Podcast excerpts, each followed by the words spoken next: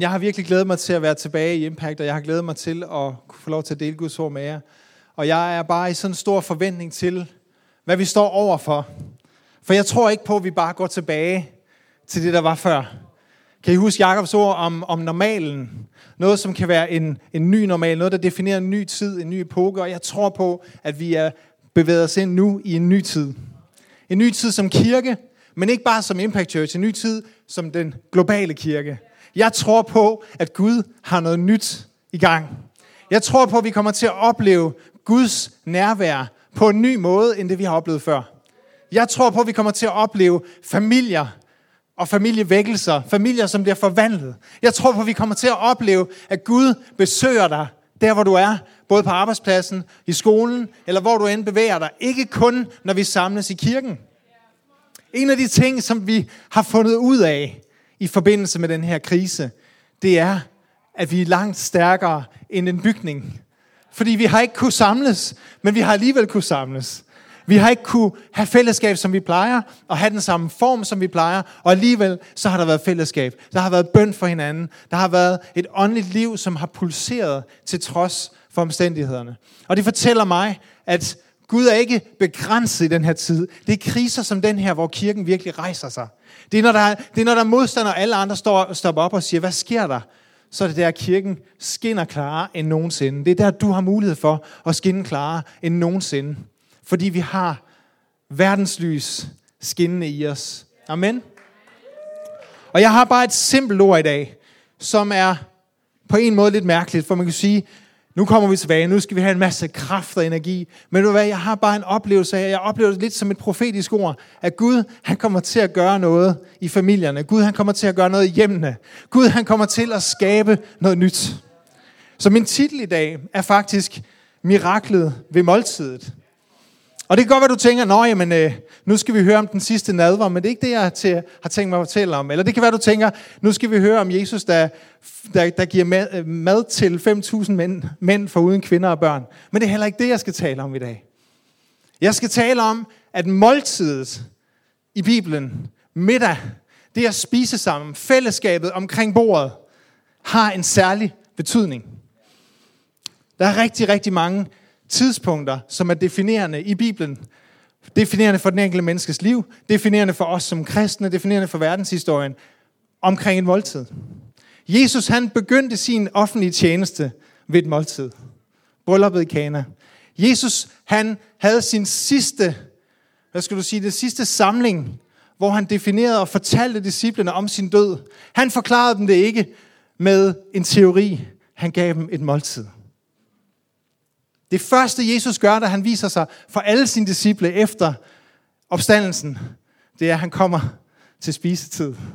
Han åbenbarer sig for dem, når de sidder buret inde. Lige der, der kommer han. Han har en evne til at dukke op, når der er mad. Kender I den type mennesker? det hedder teenager, siger Karsten. det tror jeg, der kan være noget om. Men jeg vil fortælle om forskellige tidspunkter, hvor Gud møder os ved måltidet. Og jeg tror på, at de her tidspunkter kan være, jeg ved ikke om miraklet er det rigtige ord, jo, der kan være mirakler, og det skal vi også kigge på ved et måltid. Men jeg vil, nemmere, jeg vil måske også sige, at det har noget at gøre med en milepæl, eller, eller et definerende tidspunkt, hvor der sker noget nyt. I 1. kongebog 19, der kan vi læse om Elias, som lige har været i gang med en kæmpe, ja, i kapitel 18 har han været i gang med den her kæmpe store test på Karmelsbjerg. Han har, han har på alle måder vist Guds storhed og styrke og kraft. Og han har på alle måder grund til at kunne føle, at han er en gudsmand. Ikke? På alle måder så kan han føle, at der er kraft og styrke og autoritet med det, som han står med. Og så sker der bare lige det der med, at efter han har sågar løbet foran vognene i en lang periode, efter de her bagsprofeter er slået ihjel osv., alt det her, der sker, som de fleste af jer helt sikkert kender, så sker der det, at en person, Jezebel, en person, som taler nogle negative ord, nogle forbandende ord, får ham til at komme helt ned i et hul. Og han isolerer sig. Han efterlader sin tjener i byen, og så går han en dagsrejse længere ud for sig selv. Du kan sige, at han føler sig alene, ja, men han har også isoleret sig selv. I den her tid har vi på mange måder ikke valgt frivilligt at være isoleret. Men jeg tror på, at nogle gange så sker der det, at du kan opleve dit liv. Gud har brugt dig til noget fantastisk. Du kan tænke, Gud, du har, du har været med her, jeg har set dig, jeg har set, du har gjort tegn, og jeg har set, du har gjort under. Og lige pludselig så står du et sted, du ikke havde troet, du skulle stå. Lige pludselig så er du et sted, hvor du tænker, Gud, hvor er du? Gud, hvad sker der? Og du forventer, at han skal på en eller anden måde gøre et mirakel. Faktisk så Elias, han, han forventede ikke et mirakel. Han siger, Gud, kan du ikke bare slå mig ihjel? Lad mig dø. Tag mit liv, for jeg er ikke mere værd end mine fædre, siger han. Hvordan, hvordan kan det være, når du, når du oplever, at du er træt og udmattet? Så er det som om, du også lige pludselig føler dig mindre værd. Når du ikke kan mere, når du er udkørt, når du er træt, når, når, når der ligesom er, der, der sker et eller andet i dig. På engelsk kalder man det weary. Man, ligesom, man, man kan ikke se hensigten længere. Pludselig så er du et sted, hvor du ikke føler, du er noget værd. Og han er kommet til det her sted, Elias. Og så er det, man bare kan sige, hvad, hvordan skal Gud få ham ud af det her? Så står der, så lagde han sig ned og faldt i søvn under gyvelbusken, står der vers 5. Men en engel rørte ved ham og sagde, stå op og spis.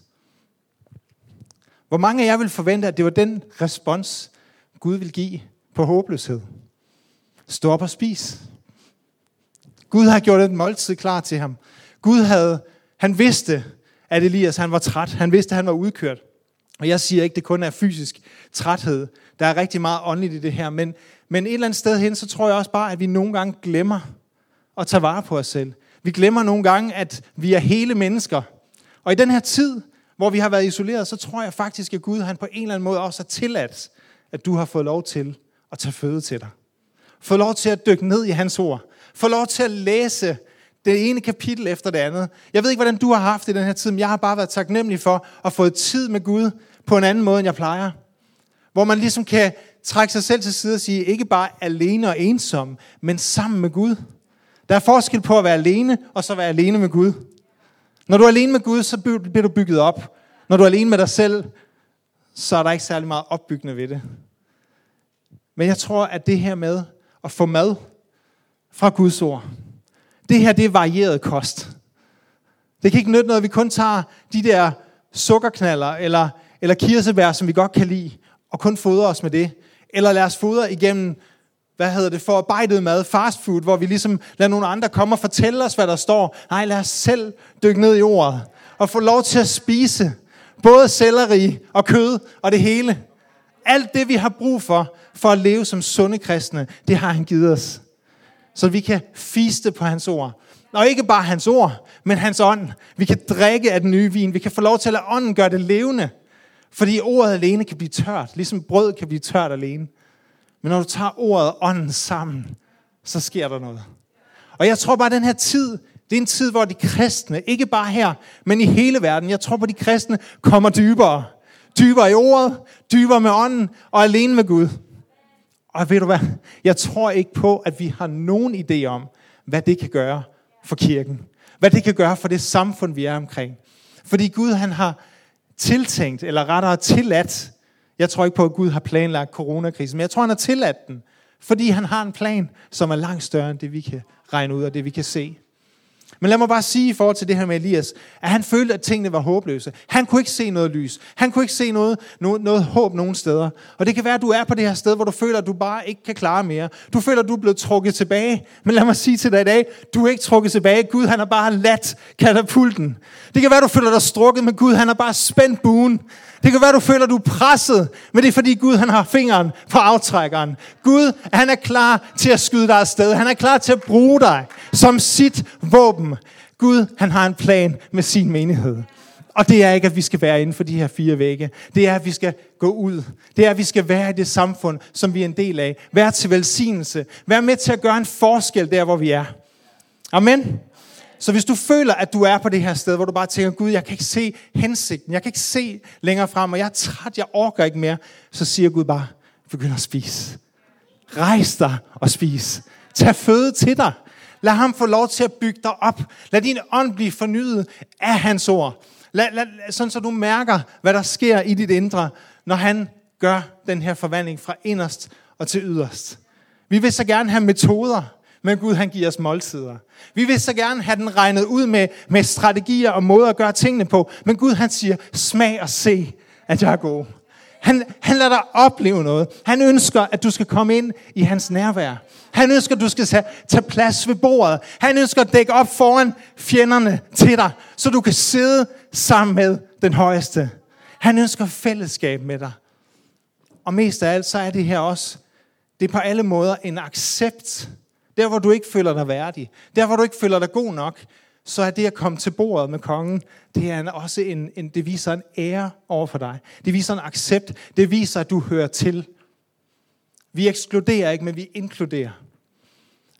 I, jeg tror, uanset hvilket øh, hvad skal man sige, kultur man kommer til i verden, uanset om vi taler om i dag, eller om vi taler om jøderne dengang, så var det at komme til bordet, det at sidde ved bordet, var en accept. Det er en ikke, en, hvad skal du sige, det er en ikke troende handling. Du siger nonverbalt, at jeg accepterer dig. Jeg respekterer dig. Jeg ærer dig. Og du hører til. Du er velkommen. Det er en venskabspagt. Det er, det er en måde at, at inkludere i fællesskabet på. Det er også derfor, at farisæerne de blev så vrede på Jesus, fordi han spiste sammen med toller og syndere. De kunne ikke forstå, hvordan han overhovedet kunne få sig til at sidde til bords med dem, fordi det er jo det samme som at sige, at de hører til i familien.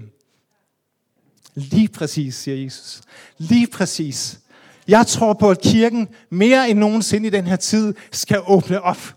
Skal åbne sin hjem op. Skal åbne deres liv op og sige, du er en del af familien. Du hører til her. Kom og vær med ved bordet. Mennesker, de flokkede som Jesus, fordi de var ikke bange for ham. De følte sig ikke på afstand. Men han brød med kulturen. Han brød med det, de normer, der var. Fordi han ikke ønskede, at nogen skulle føle sig udenfor. Alle, som ønskede at tage imod ham, kunne få lov at tage imod ham.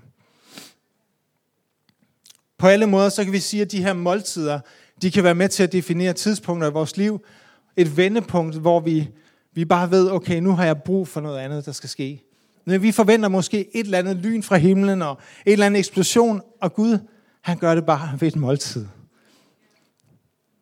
Har den fattige enke med sin søn, som har nogle få dråber olie tilbage i krukken, og noget mel, en lille smule mel tilbage. Nå, ikke engang nok til at bage et brød, men måske til en kiks. Der var næsten ingenting tilbage. Kan I forestille jer, hvordan det er efter en lang hungersnød? Og skulle se din søn i øjnene om morgenen og sige, desværre, der er ikke mere mad.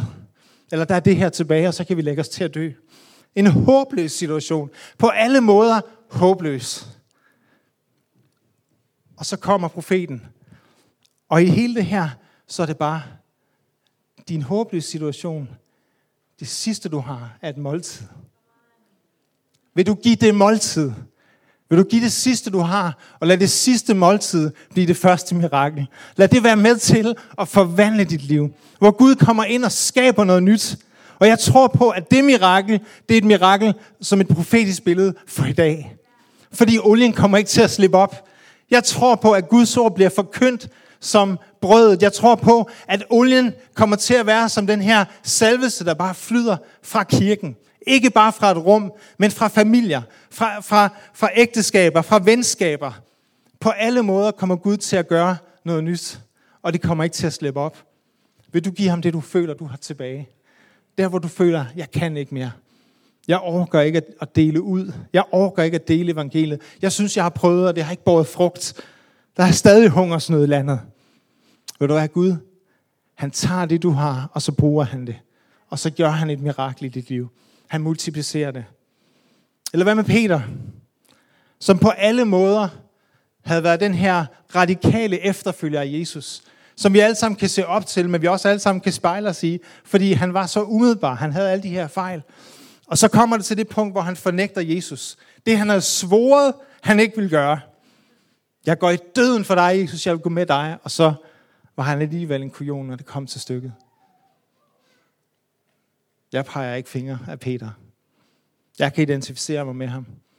Men jeg siger bare, at han har haft den her følelse af, åh, oh, jeg er en fiasko. Det er forbi. Gud kan da ikke bruge mig. Jeg har jo ikke, jeg har jo ikke levet op til det, jeg havde lovet. Jeg har jo ikke gjort det, jeg sagde, jeg ville gøre. Det kan være, du har det på den her måde. Jeg, jeg, havde, givet, jeg havde lovet Gud, jeg ville tjene ham, men jeg har ikke levet op til det. Jeg valgte jo noget andet. Og ved du, hvad Jesus han gør? Han møder Peter. Vi kan læse om det i Johannes 21. Og, og på mange måder kan du sige, at det er en, en lignende situation. Fordi de havde været ude at fiske. Og det her var efter opstandelsen. De havde været ude at fiske og ikke fanget noget hele natten. Og Jesus han møder dem, og så siger han, har I noget at spise? Nej, svarede de. I vers 6, kapitel 21. Han sagde til dem, kast nettet ud på højre side af båden, så skal I få fangst. Og I kender historien. De kastede nettet ud og fik en masse fisk. Og så kommer det ned til vers 15. Så står der, da de havde spist, siger Jesus til Simon, Simon Peter, Simon Johannes' søn, elsker du mig mere end de andre? Det er ikke så meget historien, jeg vil dvæle ved i dag, men det er konteksten. Det er, om, det, det, det er settingen. Jesus havde lavet et bål. Han havde allerede lavet klar med noget mad. Han havde allerede nogle fisk og nogle brød på. Men han siger, kom med nogle, nogle flere af jeres fisk. Jeg ser for mig, hvordan det her det er også et billede på kirken. Kom med nogle flere fisk. Men der genopretter Jesus Peter. Ved måltidet. Ved fællesskabet. Den kærlighed, den intimitet, den accept, der ligger i at sidde ved bordet. Ved du, hvad jeg tror? Jeg tror, at dig og mig, vi er kaldet til at gøre lige nøjagtigt det med vores venner, med vores naboer. Det er godt være, du tænker, åh, jeg vil ønske, at de kunne opleve Guds kraft. Jeg vil ønske, at jeg kunne komme med alle de overbevisende argumenter og fortælle dem om Jesus. Hvad med bare at invitere dem på middag? Hvad med bare at invitere dem hjem? Jesus, han har det med at åbenbare sig, når der er mad på bordet. Jesus, han har det med at bare møde op. Hvor mange gange har I ikke oplevet at sidde sammen med nogle af jeres venner her fra kirken, og pludselig så sidder man i en samtale, man oplever bare, wow, Gud er for det her sted. Så jeg ønsker bare helt praktisk, der er den symbolske betydning i det her, men helt praktisk at opmuntre os hver især, selvfølgelig overholde alle retningslinjer i den her tid, men at invitere hinanden hjem på middag. Og ikke bare os, som er her, men Jesus taler også om i en eneste, og, og, og siger til en mand, det her med at indbyde nogen, som ikke kan gøre noget for dig. Indbyde nogen af de fattige, nogen af de udsatte, nogle af alle dem, som andre ikke kunne drømme om at invitere. Inviter dem hjem. Giv dem et måltid mad. Vis dem den kærlighed og den accept og sige, du må gerne høre til her i familien. Du må gerne være en del af det her sted. Ved I hvad jeg tror? Jeg tror, det kan skabe en vækkelse, når vi begynder på den måde at missionere med vores hjem. Jeg siger ikke, det skal være det eneste. Alle de ting, Gud lægger der på hjertet at gøre, måder, kreative måder at evangelisere på, kreative måder at dele Guds ord på, go for it, gør det. Men jeg tror på den her tid, på en ny måde, er tiden til at invitere mennesker ind i vores hjem. Til at få dem ind og opleve den atmosfære, der er der, hvor der er mennesker, der kender Jesus. Til at opleve, hvad det, hvor, hvorfor det er anderledes at komme ind i dit hjem end i alle mulige andres hjem. Den fred, der hviler på det sted.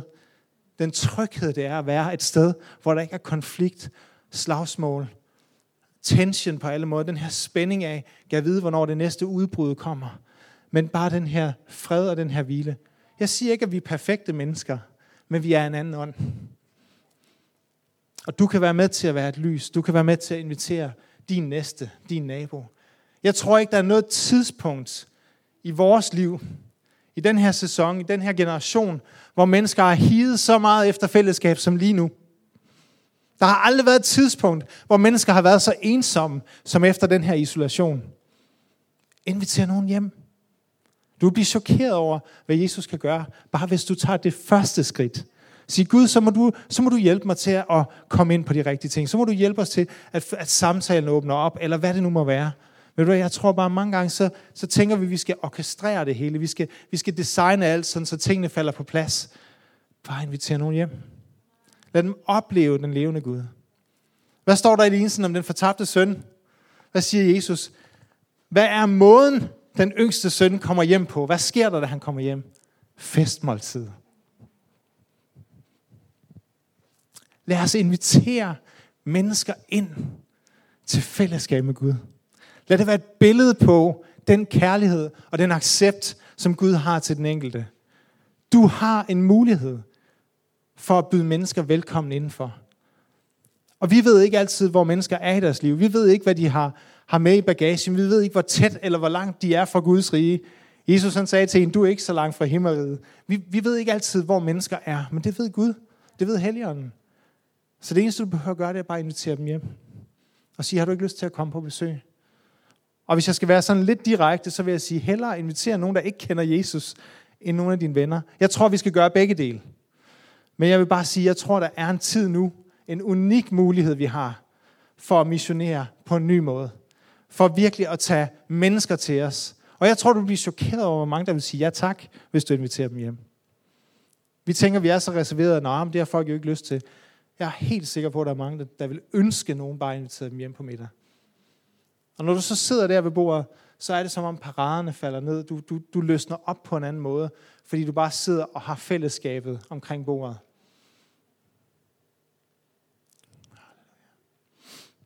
Jeg tror på, at Gud han vil møde os på en ny måde.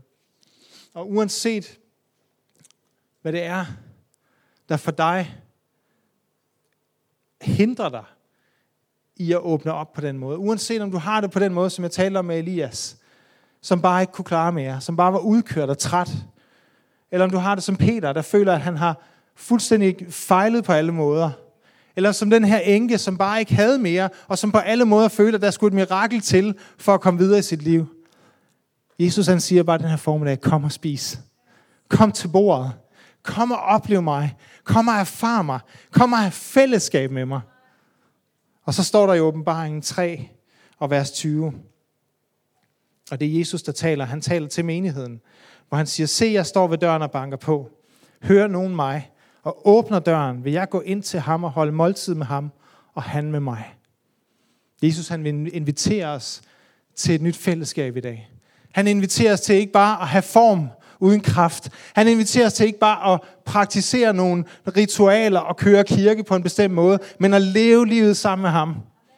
At vi som kirke oplever mere end nogensinde, fordi selvfølgelig så, så, så oplever vi, at, at Gud er her, og Guds nærvær er på det her sted, men endnu mere, og endnu mere for den enkelte af os i hverdagen, at vi kan tage plads ved bordet og opleve hans kraft, hans nærvær, og hans godhed. Og det kan være, at du sidder her i dag. Det kan også være, at du sidder derhjemme ved skærmen og har måske hørt om Jesus. Det kan være, at du har det som Zacchaeus. Hvis ikke du kender historien, så var han en lille mand, som havde hørt om Jesus, så han ville gerne høre mere. Han kravlede op i et træ for at få set ham.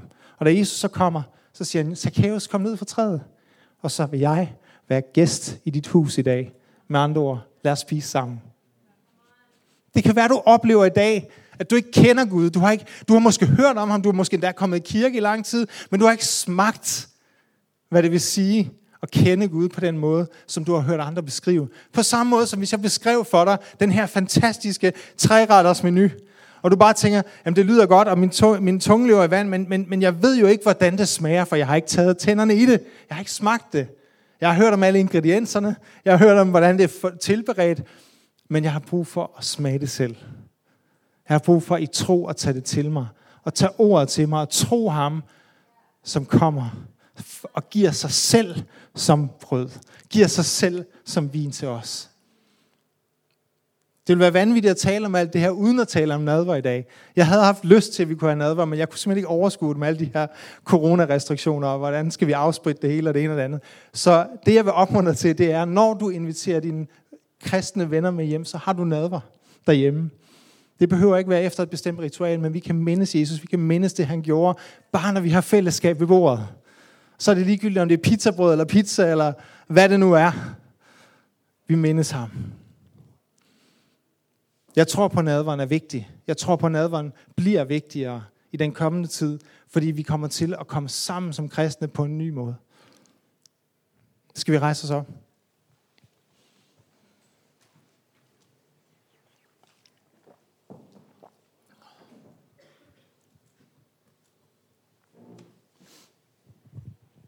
Himmelske far, jeg takker dig, fordi du er til stede med dit nærvær. Og tak, Herre, at du, du indbyder os til fællesskab. Du indbyder os til ikke bare at høre en teori, ikke bare lære en metode, men at få et måltid med dig. Og opleve dig ansigt til ansigt. Og mærke dit hjerteslag. Og opleve, hvem du er. Lær dig at kende ved samtaler ved bordet. At du, du byder os velkommen. Du fylder vores kop, så det flyder over her. Jeg takker dig, Gud, at du er så fuld af overflod, fuld af kærlighed. Langt mere, end vi fatter og forstår. Langt mere, end vi overhovedet kan, kan forestille os. Så går din noget så meget længere, Jesus. Jeg takker dig, Herre. Tak for, at du løfter den nedtrykte i dag. Tak, at du giver nyt mod. Tak for, at der kommer den her følelse af, det her kald til at, at, at rejse sig og spise, tage for sig af føden. Den her nye livsmod. For dem, som oplever den her formiddag, at de ikke kan klare mere. At de har brug for et mirakel bare for at gå videre til den næste, den næste dag her. Tak, at du kommer med din mirakelkraft og gør et under i deres liv her. Jeg priser dig, Jesus. Og herre, så takker jeg dig for, at den enkelte, som ikke kender dig, som har hørt om dig, måske har betragtet dig fra afstand, men som ikke har smagt og set, at du er god. Jeg takker dig, Jesus, at du kommer og møder den enkelte dag. Hvis det er dig, så bare indvid dig lige nu for Jesus og sig, Jesus, jeg tager plads ved bordet. Jeg ønsker at møde dig. Jeg ønsker at smage det, du serverer for mig. Jeg ønsker ikke at holde mig tilbage og holde mig på afstand af bordet, men jeg ønsker at tage plads. Jeg ønsker at acceptere invitationen, som udgår fra himlen den her formiddag. Jeg ønsker et nyt liv med dig, Jesus. Og hvis du tager den beslutning i dag, uanset om du er herinde, uanset om det er første gang, eller om du har gjort det før, og hvis du sidder derhjemme, så ønsker vi bare at være i kontakt med dig. Du har mulighed for os at, at, at skrive til os. Du har mulighed for at, at komme i kontakt med os, så vi kan tage kontakt til dig, række ud til dig. Men jeg oplever bare, at der er nogen den her formiddag, som siger, jeg vil ønske, jeg vil ønske, at jeg kunne få lov til at smage den her levende Jesus. Smage det liv, som han giver. Det er for dig i dag, hvis du bare tager imod det i tro.